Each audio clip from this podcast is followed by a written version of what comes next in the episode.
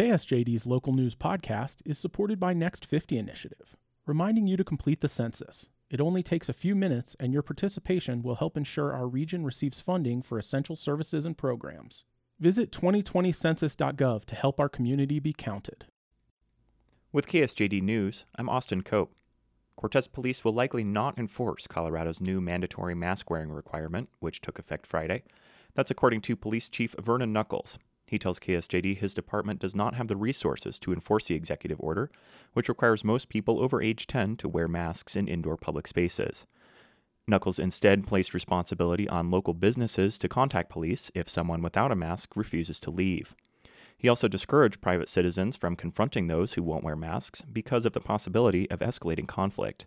He said the decision whether to wear masks is a personal one, and enforcement of other laws will take priority. Critics of Montezuma Cortez RE1 school board member Lance McDaniel have launched an attempt to remove him from his position. On Monday, two district residents filed documents to begin circulating a recall petition. The organizers allege McDaniel has shown a, quote, lack of leadership and has, quote, proven to be a poor role model for our children. They cite several of his social media posts about racial, political, and community issues as evidence. Organizers have until mid September to collect about 1,200 signatures from district residents.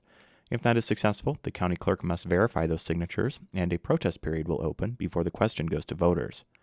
McDaniel told KSJD Tuesday he is aware of the petition, but largely unconcerned about the outcome.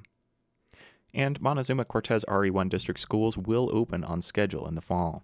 On Thursday, district officials told families in an online town hall meeting students can either be registered for fully online schooling or in person classes that may temporarily switch to online in case of COVID 19 outbreaks. School buildings will also see enhanced safety and cleaning measures, and teachers will be screened regularly for the virus. The district is waiting for further state guidance on issues like busing, sports, after school activities, and additional measures to protect preschoolers. I'm Austin Cope. This is KSJD News.